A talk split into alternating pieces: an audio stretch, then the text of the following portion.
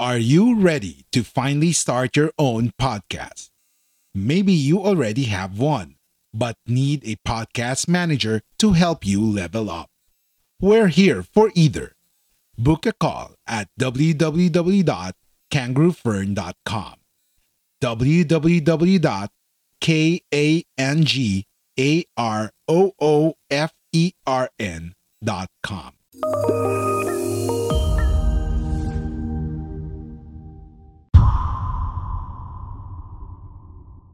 Hello, my name is Rose Davidson from rose-davidson.com. Thank you for joining me today. And we're going to be talking about tips for a more effective PowerPoint presentation. Now, did, did you know that there is actually a science behind effective PowerPoint presentations? And what does make a PowerPoint presentation effective? And why are some PowerPoint presentations described as being highly engaging and others infamously referred to as death by PowerPoint. Well, how you um, adopt to using PowerPoint, it's really vital because your PowerPoint presentation is going to shape how your content is received. And PowerPoint is an important tool that when used correctly, has been scientifically proven to increase the persuasiveness of your message Yet um, the problem lies in the fact that um, it is rarely used properly. Um, and PowerPoint is a really uh, powerful tool if used in the right way.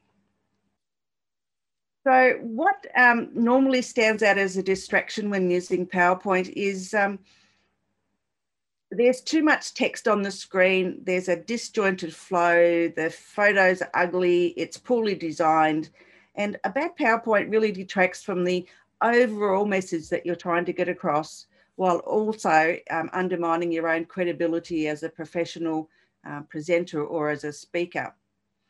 So you need to know how to use your PowerPoint effectively. And more importantly is making a good presentation that hits all the goals that you're trying to, to make or hit um, when delivering to your audience. And you need to remember that your audience is more is the most important thing when it is comes to your PowerPoint presentation.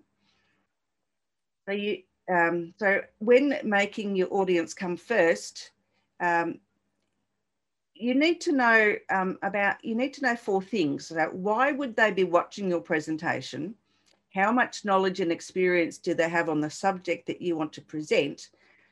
How would you feel, um, how would they feel, sorry, about your uh, primary message and, and what possible questions might they have at the end of or during your presentation? It, and it's very important that you build your, your presentation around that. So there's three ways you can do that. You can find existing stories, um, either your own or from somebody else, get inspiration from Hollywood, and people think, well, you know, why would I do that? But your story doesn't have to actually be factual.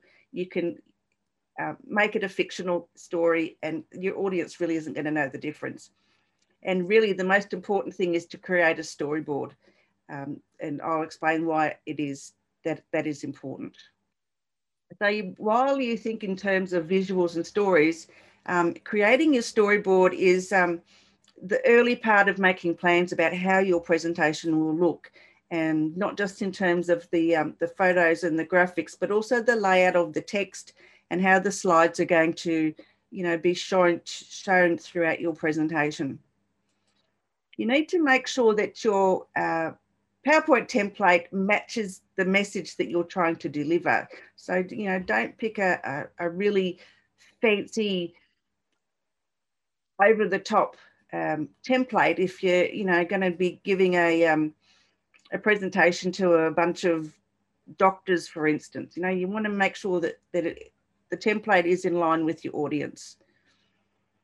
Uh, you also want to make sure that you're using graphics that match your presentation and match the audience. You don't want to be using um, things like clip art, for instance, um, to a bunch of digital marketers when they, you know, want to see actual nice graphics, and and they should be clear and they should be, um, no, you know, not pixelated or anything. Uh, you need to um, polish your presentation, so you need to make sure that all the um, the text is aligned properly. Make sure that you um, use embedded fonts. You need to remember to export your slides and you need to remember to run through your cues um, when you're using your PowerPoint and while you're giving your talk. And it's not that easy to be able to do that. And it takes a lot of practice. So, to prepare for your presentation, you need to know your topic. You need to write it out so that um, you can memorize it and you need to highlight what's most important. Um, you need to know your audience and rehearse, rehearsing and rehearsing and rehearsing until you, you know, you're talking about it in your sleep, basically. So your slide deck needs to be attractive. Your template has to match your industry or your topic. Use larger for, uh, font sizes to ensure your presentation is readable and use alignment properly to ensure your slides look balanced. So, you know, don't have all your text on one side of, and then all the rest of it's all a lot of white space because it, you know, it's got to be so that it looks balanced. And there are six things that you should never do when you're making up a PowerPoint slide deck. Don't use sound effects. They are really outdated and they are very distracting. Don't use flashy slide transitions. Just make sure that they're nice and plain and subtle. Beware of using clip art a lot. The ones in PowerPoint are pretty outdated and, and audiences have probably seen them a million times. So if you're going to use clip art, try and find something that's new and fresh. Don't read directly from um, your paper. Don't read directly from your note cards and don't read directly from the PowerPoint presentation itself. And there's reasons for that. If you're reading from your paper, people know that you're not prepared. And if you read from your note cards, well, that's all they are. They're just note cards. They're just there with dot points on them to remind you what you need to say because some people get nervous and that's fine. So, you know, note cards are nice. And reading directly from your PowerPoint presentation, well, if you're doing that, then you're not paying attention to your audience. Your audience is reading along with you. The, the presentation becomes really boring.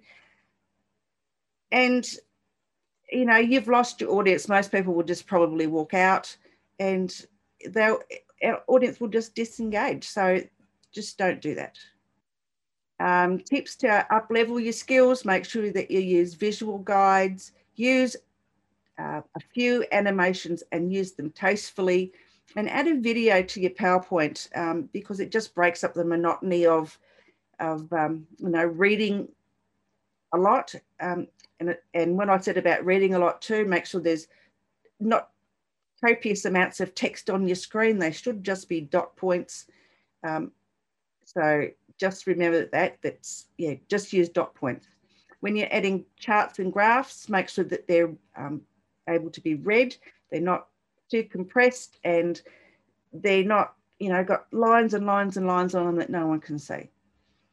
Always build your infographics with smart art and always present in presenter view. Um, and once this prep work's all done, um, none of the work will actually go to waste because your audience will appreciate and be persuaded by your final presentation. So thank you for, uh, for your time. Um, my name is Rose Davidson from rose-davidson.com and you can find me at um, on the uh, on my website at rose-davidson.com and on Facebook as Rose Davidson. Thank you again. Thank you for listening.